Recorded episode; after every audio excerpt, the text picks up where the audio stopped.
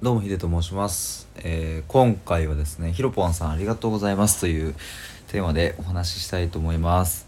えっ、とさっきタイムラインをこう眺めていたところですね。えっ、となぜか僕のアイコンが出てきてあれ？ってなってあのタイムラインにはね自分の放送流れなくなってるじゃないですか。だからあれなんで？と思ってこう見てみたらひろぽんさんがですね僕の紹介をしてくださっていました。でそのサムネのタイトルん？サムネのところに僕のそのアイコンがあってあそういうことかと思って、えー早速すぐ聞かせていただきました。で、まあ、5分ぐらいの収録だったんですけれどもそれをこう聞いていてえっ、と一番思ったのはああなんか半年間やってきてよかったなーっていうことをなんかじわーって 思いましたね。僕がえっ、と1回目の収録放送を上げたのが、えー今年の6月29日でした。でそこから毎日、えー収録を1本ずつ上げてってで途中から、うん、数本上げてってで収録100本迎えたところで初めてのライブをして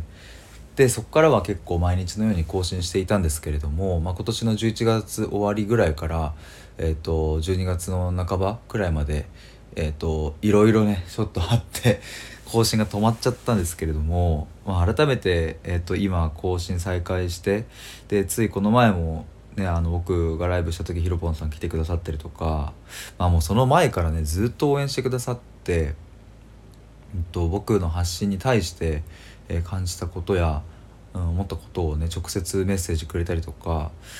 なんかそういうのがまた今日わーって蘇ってきてなんか本当にありがたいし嬉しいし、うん、僕がここまでやってこれた、うん、要因の大きな一つだったなっていうふうに思います。改めてありがとうございます。なんかね僕はまだまだあの発信力というか、うん、もっともっと本当はねもっともっとこういろんな人に、え届けられるようになりたいなって思ってますがまだまだあの超小さい、えー、と僕のチャンネルだったり、まあ、ノートの発信もまだまだ小さいですけれども、まあ、そんな、えー、と僕のチャンネルを応援してくださっているっていう方がねこうやってうんと身近にいるんだって思えること自体がとても幸せだしまあそれが僕にとって、とても大きな馬力にもなってるので、えこれからも頑張ろうっていうふうに思うことができました。あのぜひともこのあのひろぽんさんの収録ですね僕概要欄に貼っておきますのでえっとまあ僕の放送を聞いてくださってる皆さんがね にでも僕聞いてほしいなって思いますなんかこういう風にでも僕のチャンネルを捉えてくださってるんだってなんか思えるのは僕はなんかとても嬉しかったのでなんかはいぜひ聞いてほしいなと思います。なんかとても印象的だったのはひろぽんさんがなんかねその生きる死ぬとかねその幸せとは何かとか愛とはと自己肯定感とは何かとかだからそういうことを僕はまあ発信してるんですけどもひろぽんさんはやっぱそういうのって、まあ、一見ね難しそう難しく聞こえるけれども実際にライブに参加するといろんなことを考えてね価値観がこう変わっているんじゃないかって思えるくらいね考えてしまうみたいなことをおっしゃっていてうわーなんかそうそれも嬉しいなと思って